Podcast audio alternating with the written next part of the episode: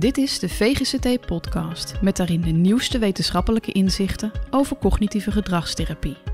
Mijn naam is Mieke Ketelaars en ik ben kennisredacteur bij de VGCT. Elke aflevering spreek ik met één of meerdere experts over een ander thema. Beter worden in je vak was nog nooit zo makkelijk. We hebben de afgelopen paar podcasts gesproken over verschillende eetstoornissen, maar ook deze keer staat de podcast in het teken van een eetstoornis. Waarom dat nodig is, hoor je zo meteen van mijn gast Alexandra Dingemans. We gaan het hebben over hoe je een eetbuisstoornis kunt herkennen, waarom de meeste mensen er niet zelf van afkomen en wat behandeling inhoudt.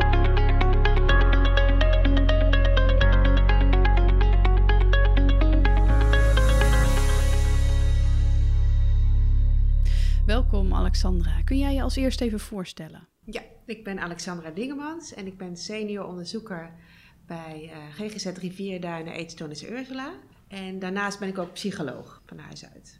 Oké. We hebben de afgelopen maanden al een aantal podcasts gemaakt over eetstoornissen. Maar toch begreep ik dat er ook eentje over eetbuisstoornissen moest komen. Kun je aangeven waarom dat zo belangrijk is? Ja, het is heel erg belangrijk dat er aandacht gegeven wordt aan, aan mensen met een eetbuisstoornis omdat het een hele onbekende eetstoornis is, terwijl het de meest voorkomende eetstoornis is. En het is belangrijk om daar meer aandacht aan te geven, omdat er heel veel mensen rondlopen met eetbuien en dan niet weten dat daar een goede behandeling voor is, of in ieder geval dat het ook een stoornis is. Mhm. En ik denk dat de kennis daarover heel erg belangrijk is, ook om daar uh, iets aan te doen. Ja, zeker. Nou, vraag ik me een beetje af, wat houdt een eetbuisstoornis precies in? Want ik denk dat iedereen wel bekend is met als je minder lekker in je vel zit, dat je dan ook wat meer gaat eten. Maar wat wordt er precies verstaan onder een eetbuisstoornis? Nou, het belangrijkste kenmerk van een eetbuisstoornis is dat mensen hele grote, ongecontroleerde eetbuien hebben. En dat is echt meer dan gewoon maar een beetje meer eten. Of bijvoorbeeld een zak chips eten terwijl je op de bank een film zit te kijken. Omdat je je niet zo prettig voelt of omdat je een rotdag hebt gehad. Een eetbui bij mensen met een eetbuistoornis zijn hele grote hoeveelheden. Dus mensen eten heel veel verschillende dingen vaak achter elkaar op. En daarbij ervaren ze ook eh, controleverlies. Dus om een voorbeeld te geven, mensen kunnen bijvoorbeeld een hele grote zak chips opeten, daarna nog een zak met koekjes, eh, een zak drop, een liter ijs en daarnaast drinken ze ook bijvoorbeeld heel veel cola of andere drank. En dat eten ze echt sneller dan normaal. Uh, mensen beschrijven vaak dat ze in een roes zijn of dat ze eten om het eten. Mensen genieten er niet van. Misschien de eerste hapjes zijn nog wel lekker, maar daarna eten ze om het eten. En mensen eten ook door terwijl ze eh, misselijk zijn, buikpijn hebben. En stoppen eigenlijk pas als het eten op is, of als ze gestoord worden, of wanneer ze naar in slaap vallen, of het eten op is. Ja, ja. dat klinkt wel heftig. Als je, als je zoveel eet dat je er zelf fysiek last van krijgt ook. Hè, ja, precies. Ja. En wat misschien ook nog wel heel belangrijk is om te vermelden, is, dat zei ik net ook al, hè, dat mensen er niet van genieten. Maar ook na zo'n eetbui voelen mensen zich heel erg somber, heel erg na, heel erg rot. Natuurlijk fysiek, omdat ze veel te veel gegeten hebben. Mhm. Maar ook heel schuldig dat ze weer zwak zijn geweest. Er is heel veel schaamte over. Ja. Omtrent ook die eetbuien. En uh, die eetbuien heb je ook eigenlijk altijd als je alleen bent. En dat koppelt ook aan het schaamtegevoel? Want kennelijk hebben mensen dan een zekere mate van controle als ze met andere mensen samen zijn. Maar als, ze alleen, als ze alleen zijn, dan verdwijnt dat. Ja, klopt. Want dan is er gelegenheid om zoveel te eten. Dagen van tevoren kan je die drang gaan voelen. Dus eh, het kan dus zijn dat iets dat gebeurd is op je werk een paar dagen geleden, waar je je rot over voelt. Uh, maar als je bijvoorbeeld met een gezin uh, samenwoont en, en er is altijd iemand thuis, dan kan je je voorstellen, ja, dan kan je die eetbui niet hebben. Maar als je weet, oh, ik weet dat mijn man en mijn kinderen uh, weg zijn vrijdagavond, dan kan je het dan plannen. En dan kopen mensen speciaal voor die eetbuien eten en zetten alles neer en gaan dan los, omdat het dan kan, omdat ze dan de gelegenheid hebben alleen zijn. Die ontlading vindt dan plaats en omdat mensen zich zo rot voelen en zo eenzaam, gestrest, verdrietig, wat dan ook de reden is dat ze die eetbui ook nodig hebben om hun nare gevoelens te onderdrukken. Even niks te voelen. Even alleen bezig zijn met het eten. Maar toch is het dan een lastig punt dat je vrij snel daarna toch ook die schaamtegevoelens en depressieve gevoelens dat je eraan toe hebt gegeven. Ja, klopt. eh, dat dat dan weer terugkomt. Dus het is maar, maar heel kort effectief voor Ja, het is heel kort. Het Ja. is ook eigenlijk alleen waarschijnlijk de eerste minuten dat mensen daar Ja. nog iets positiefs uithalen. Ja, Maar het feit dat mensen dit soort eetbuien al jaren eh, hebben, betekent dus wel dat ze daar dus iets positiefs uithalen. Want Ja. Hè, als het niks zou opleveren, zouden ze het ook niet doen. En het is dus ook ontzettend moeilijk om daar in je eentje vanaf te komen, omdat het dus iets oplevert. ja. Ehm, Ja, en als je zegt hè, jarenlang last van hebben, is er iets bekend over een gemiddelde duur van wanneer de eerste klachten beginnen en wanneer iemand in hulp komt of met een hulpvraag komt? Ehm, nou, exacte cijfers in Nederland eh, weet ik niet. Maar het onderzoek blijkt wel dat de eetbuien vaak in de puberteit beginnen. En wat wij zien is dat mensen pas heel laat in zorg komen. Gemiddeld zijn de mensen die bij ons bijvoorbeeld in de behandelgroepen zitten, halverwege de 30, tussen de 30 en de Ja. 40.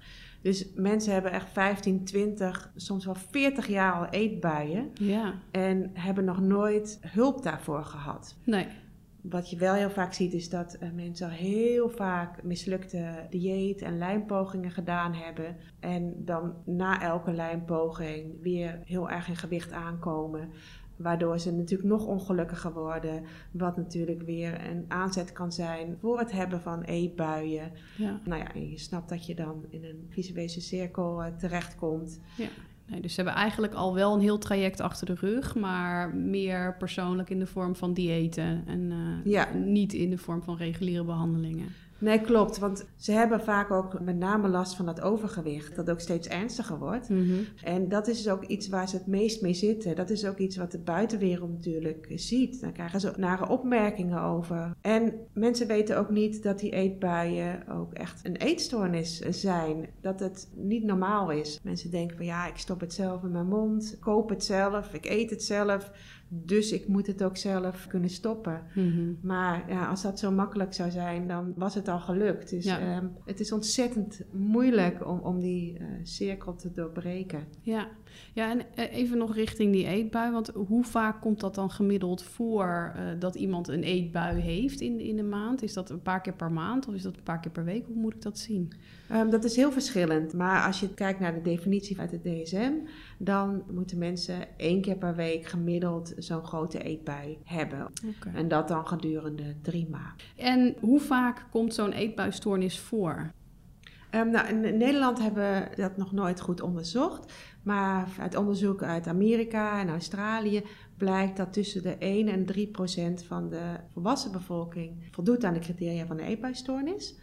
Eh, dus dat hebben we wel eens uitgerekend eh, hoe dat dan voor Nederland is. Dat is volgens mij rond de 180.000 mensen eh, die daaraan lijden, in Nederland alleen al. En een fractie daarvan komt in beeld bij de hulpverlening. Ja, En erkent zelf dat hij of zij zo'n eetstoornis heeft. ja, En wat denk ik ook nog wel heel belangrijk is, dat het verschil tussen een eetbijstoornis en de andere eetstoornissen, zoals anorexia en bulimia, is dat de eetbijstoornis ook min of meer gelijk bij mannen en vrouwen voorkomt. oké. Ehm, en eetstoornissen worden natuurlijk heel erg gezien als een vrouwenziekte.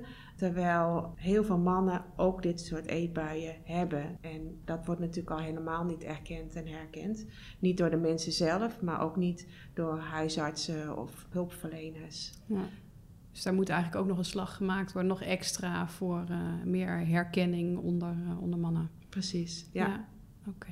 Hey, en is er ook een bepaalde kwetsbaarheid? Zie je bijvoorbeeld dat sommige kenmerken van mensen vaker leiden tot een eetbuisstoornis? Ehm, nou, volgens mij is uit familiestudies wel gebleken dat er wel een bepaalde genetische aanleg is voor het hebben van eetbuien. En ook zie je wel dat mensen die in het verleden bijvoorbeeld heel veel gepest zijn, Mhm. eh, veel interpersoonlijke problemen ook hebben, ook meer kans hebben om een eetbuien te ontwikkelen. Ja, want als we dan even eh, richting behandeling gaan. Kijk, als je zegt het begint met interpersoonlijke problemen, dan kan ik me ook voorstellen dat je eigenlijk daarop zou willen ingrijpen. Maar als ik het goed begrijp, is de behandeling van een eetbuisstoornis veel meer gericht op die eetbuien zelf. Ehm, ja, ik denk dat die emotieregulatie eh, heel erg verweven zit in, in de behandeling voor eetbuisstoornis. Vaak begin je met het normaliseren van het eetpatroon, net zoals je dat doet in, in andere CGT-behandelingen voor anorexia en bulimia. Maar het meer in kaart brengen, waarom heb je die eetbuien en wat zijn de triggers? Uh, dat herkennen, oorzaak en gevolg, wat zijn je gedachten, gevoelens? Ja, dat is natuurlijk een heel belangrijk onderdeel van de behandeling. Maar toch begin je vaak met het normaliseren van het eetpatroon. En ook mensen met een eetbijstoornis vaak geen uh, normaal eetpatroon hebben. Vaak gedurende de dag al veel te weinig eten. Bijvoorbeeld ontbijt overslaan, lunch overslaan. Bijvoorbeeld om te compenseren voor, voor een eetbui die ze de dag ervoor hebben gehad. Of omdat ze denken van nou ja, als ik maar zo min mogelijk eet, dan val ik misschien af. Dus het structureren en het uh, weer normale hoeveelheden eten, zodat ze geen honger krijgen gedurende de dag, is stap 1. Ja. En ook het bijhouden van een eetdagboek is heel belangrijk, omdat je dan natuurlijk inzicht krijgt in wat zijn moeilijke momenten, wat gaat er vooraf aan een eetbui. Ja, om dat goed in kaart te brengen, is dat stap 1. Ja, ja. En in hoeverre speelt de omgeving daarin ook nog een rol in, uh, in de behandeling? Nou, we vinden het heel erg belangrijk om, om de omgeving ook te betrekken. Dus het systeem of naaste partners omdat het hebben van een eetstoornis ontzettend eenzaam is. Vaak is er ook heel veel onbegrip bij naasten, omdat ze ook wel zien dat mensen met overgewicht worstelen. En dan probeer ze te helpen door te zeggen van nou, we gaan we lijnen of we gaan we minder eten. Maar ja, dat werkt natuurlijk contraproductief. Ja, en betekent dat in de praktijk ook dat je uh, mensen uitnodigt bij, uh, bij de behandelsessies? Uh, wat wij inderdaad doen is, is zeker in het begintraject plannen we altijd afspraken ook met naasten. Dus dan mag iedereen kiezen wie die dan graag mee zou willen nemen. Iedereen die helpend kan zijn ja. uh, in het proces. Een steun. Ja, ja. ja. Ja, ja oké. Okay. En je zegt dan, hè, eh, stap 1 is hè, het reguleren of het normaliseren van het eetpatroon eigenlijk. En dan? Nou ja, doordat je dus in zo'n eetdagboek je hele eetpatroon de hele dag bijhoudt, gaan mensen hopelijk ook inzien van wanneer zo'n eetbui plaatsvindt. Want Vaak stoppen mensen dat zo snel mogelijk weg. Dus door alleen al inzicht te krijgen in van ik ontbijt nooit of ik ontbijt te weinig en dan krijg ik aan het einde van de dag honger. Dan ga je ook meer inzien van ja, wat zijn dan bepaalde triggers, uitlokkers voor die eetbuien? Of helpt het dan als ik uh, weer een normaal eetpatroon ontwikkel?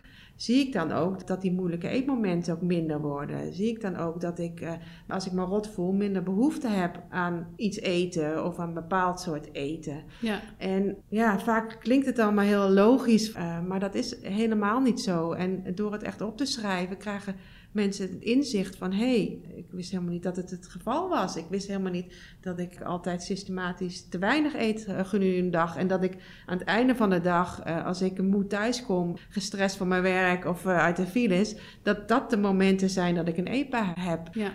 Hey, en, en kijkend, hè, want dat is dan uh, CGT bij een eetbuisstoornis. Zijn er nog andere behandelvormen die effectief gebleken zijn? Ja, uit onderzoek blijkt ook dat interpersoonlijke psychotherapie, IPT, voor depressie heel effectief is. In onderzoeken is het vaak als een controlebehandeling ingezet, maar bleek het even effectief te zijn voor het afnemen van de eetbuien en het abstinent worden van eetbuien. En daarnaast is ook medicatie effectief, maar meer als tweede keuze of als aanvullend. Want het helpt wel als het als standalone behandeling aanbiedt, maar dan stopt de effectiviteit als je ermee ophoudt. Ja, dus, uh, ja, dus voor langdurig effect heb je er eigenlijk een psychotherapie bij nodig. Ja. Ja, ja. oké. Okay. En in hoeveel gevallen is CGT effectief? Um, nou, er zijn er wel een aantal meta-analyses ook al gedaan. En Volgens mij is het tussen de 50 en de 60 procent van de mensen abstinent na het beëindigen van de behandeling. Ja, nou ja, dat is op zich een mooi percentage, maar het geeft ook aan dat er ruimte is voor verbetering. Wat kun je nog doen op het moment dat de behandeling niet aanslaat? Nou, dan kan je denken aan aanvullende behandeling, bijvoorbeeld schematherapie of traumabehandelingen. Maar ik denk dat het ook tijdens de behandeling van eetbuien heel erg belangrijk is om oog te hebben voor de comorbiditeit. Mm Dus als je zeker al aan het begin van de behandeling weet dat er comorbide depressieve stoornissen zijn, dat je daar ook heel erg aandacht voor hebt omdat we ook uit onderzoek dat we ook bij de Ursula hebben gedaan, is ook wel gebleken dat mensen met ernstige depressieve symptomen minder profiteren van uh, onze CGT-behandeling. Dat weet je eigenlijk al voordat mensen starten aan Mhm. behandeling. Dus ik denk dat het eh, zeker aan het begin, dat je heel goed moet kijken van moeten we iets aanvullends doen. Dat je goed moet kijken of bijvoorbeeld medicatie helpend zou kunnen zijn. Of als mensen medicatie krijgen, is die nog up-to-date? Is het wel de juiste? Dus een consult voor bij een psychiater is Mhm. eh, denk ik heel erg belangrijk. En ook is het belangrijk om iets aan die depressieve symptomen te doen. Het zij door bijvoorbeeld een parallele behandeling te starten voor een depressieve stoornis of een van de andere comorbide stoornissen die er dan spelen. Of daar zijn we nu aan het kijken, maar hoe we die behandeling eh, zoals we hem nu aanbieden, dan misschien iets extra's kunnen doen wanneer die depressieve symptomen ernstig eh, blijken te zijn bij aanvang. Oké, en jullie doen daar zelf nu onderzoek naar, zeg je? Klopt. Wa- wat voor een extra's is dat? Nou, je zou kunnen denken aan de antidepressiva, die Ja. natuurlijk ook al in de zorgstandaard staat. Dus denk ik niet voor iedereen de beste benadering. Maar het is wel goed om dat in kaart te krijgen, of Ja. in ieder geval daar goed aandacht voor te hebben.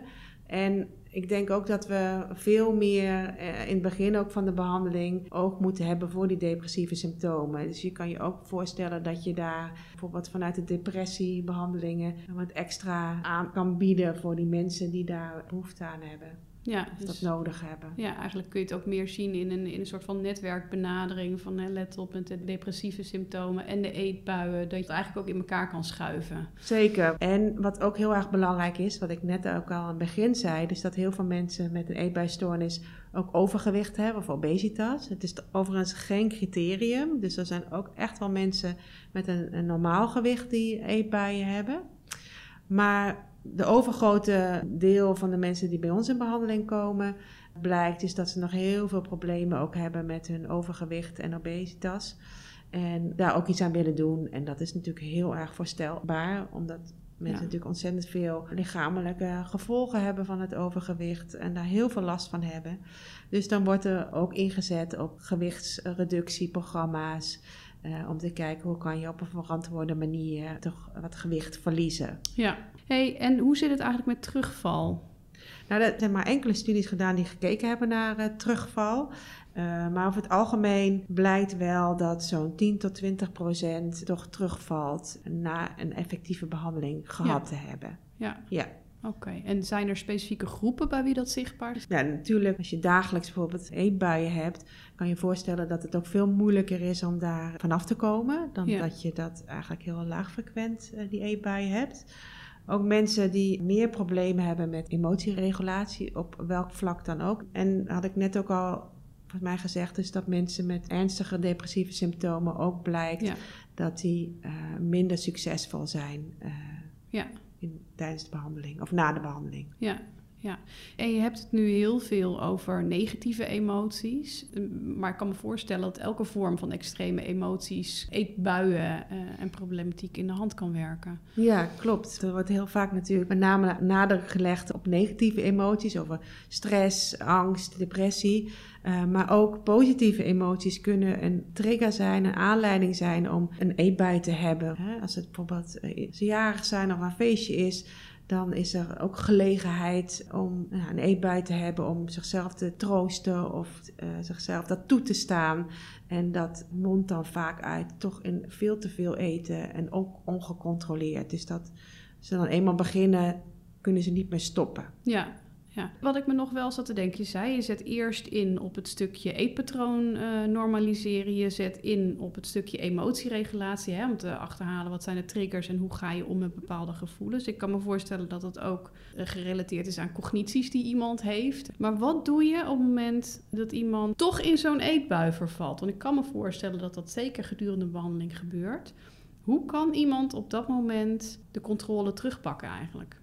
Ja, dat is iets wat we ook natuurlijk heel erg benadrukken, dat een terugval er altijd kan komen. Ja. Dus wat we dan zeggen is, begin dan gewoon weer meteen met het hè, je eetpatroon regelmatig inkrijgen, met het registreren, het herkennen van, moeilijke momenten. Dus ga niet bij de pakken neerzitten wat we ook altijd doen in behandeling is dat we terugvalpreventieplannen maken aan het einde van de behandeling. Want als je van tevoren al heel erg een goed plan hebt wat je gaat doen als je, voor jou de belangrijke uitlokkers zijn om eetbuien te hebben, als je die herkent, als je die vroeg herkent, kan je natuurlijk ook veel sneller uh, gaan handelen. Dus als je uh, merkt van nou, als ik stress heb op mijn werk en ik slaap te weinig, misschien moet ik dan al dingen gaan aanpakken. Bijvoorbeeld uh, eerder naar bed of uh, even afspreken met een vriendin.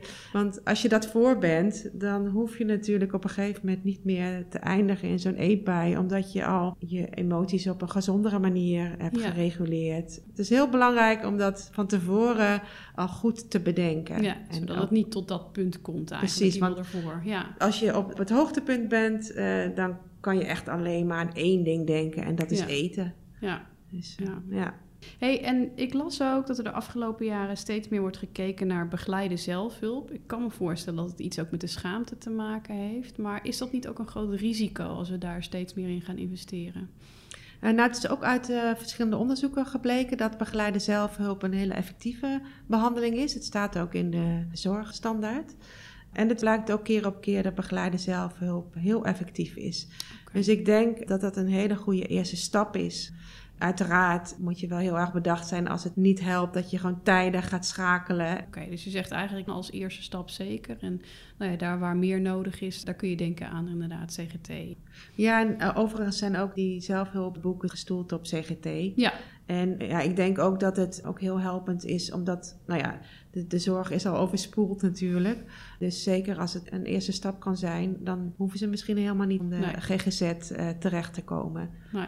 Nee, werkt het bijna al preventief. Ja, en ik ja. denk ook zeker bij mensen waarbij er weinig comorbide problemen spelen, waarbij het overgewicht nog niet uit de hand gelopen is, ja. uh, is dit zeker echt een ontzettend belangrijke ja. eerste interventie of eerste stap. Ja, mooi. Als je nou zo kijkt, hè, we hebben goede dingen in handen, het werkt voor een grote groep, maar ik hoor je ook zeggen, er ontbreekt nog onderzoek om dingen goed in kaart te brengen. Wat zou er volgens jou nou moeten gebeuren de komende jaren? Waar moeten we naar gaan zoeken? Nou, ik denk dat het sowieso heel erg belangrijk is bij deze eetbuisstoornis dat er meer bekendheid komt. Dat het een volwaardige eetstoornis is en dat het niet simpel gewoon wat te veel eten is, maar dat het echt een eetstoornis is ja, dat aandacht verdient en moet hebben. Omdat we ook zien dat mensen heel lang met die eetproblemen ja. rondlopen en dat het dus niet vanzelf weggaat. Ja, ja, lijkt me een belangrijke boodschap inderdaad. Uh, dat is meer gericht op het erkenningsstuk. Als je dan kijkt naar behandeling, wat zouden we daar de komende jaren moeten doen? Ik denk dat je vooral moet kijken naar de groep die geen baat hebben bij die eerste ja. CGT-behandeling. Of dat nou uh, begeleide zelfhulp is of geprotocoleerde CGT-behandeling. Wat moet je die mensen dan aanbieden en wanneer ook? Moet je dat uh, nou, parallel aan elkaar doen of moet je dat na elkaar doen? Ik denk dat we veel meer moeten inzetten op wie heeft wat nodig. Ja. Ik ben volgens mij uh, door mijn vraag. Ja. Dan uh, ga ik jou bedanken voor uh, alle informatie. Graag gedaan. Je luisterde naar de tiende aflevering van de VGCT-podcast. Binnenkort praat ik met Jeroen Knipscheer over culturele aanpassingen binnen CGT. Is het nodig en hoe doe je dat dan? Heb je tips voor nieuwe onderwerpen of wil je ook eens in een podcast verschijnen? Stuur dan vooral even een bericht naar communicatie.vgct.nl. Tot de volgende keer!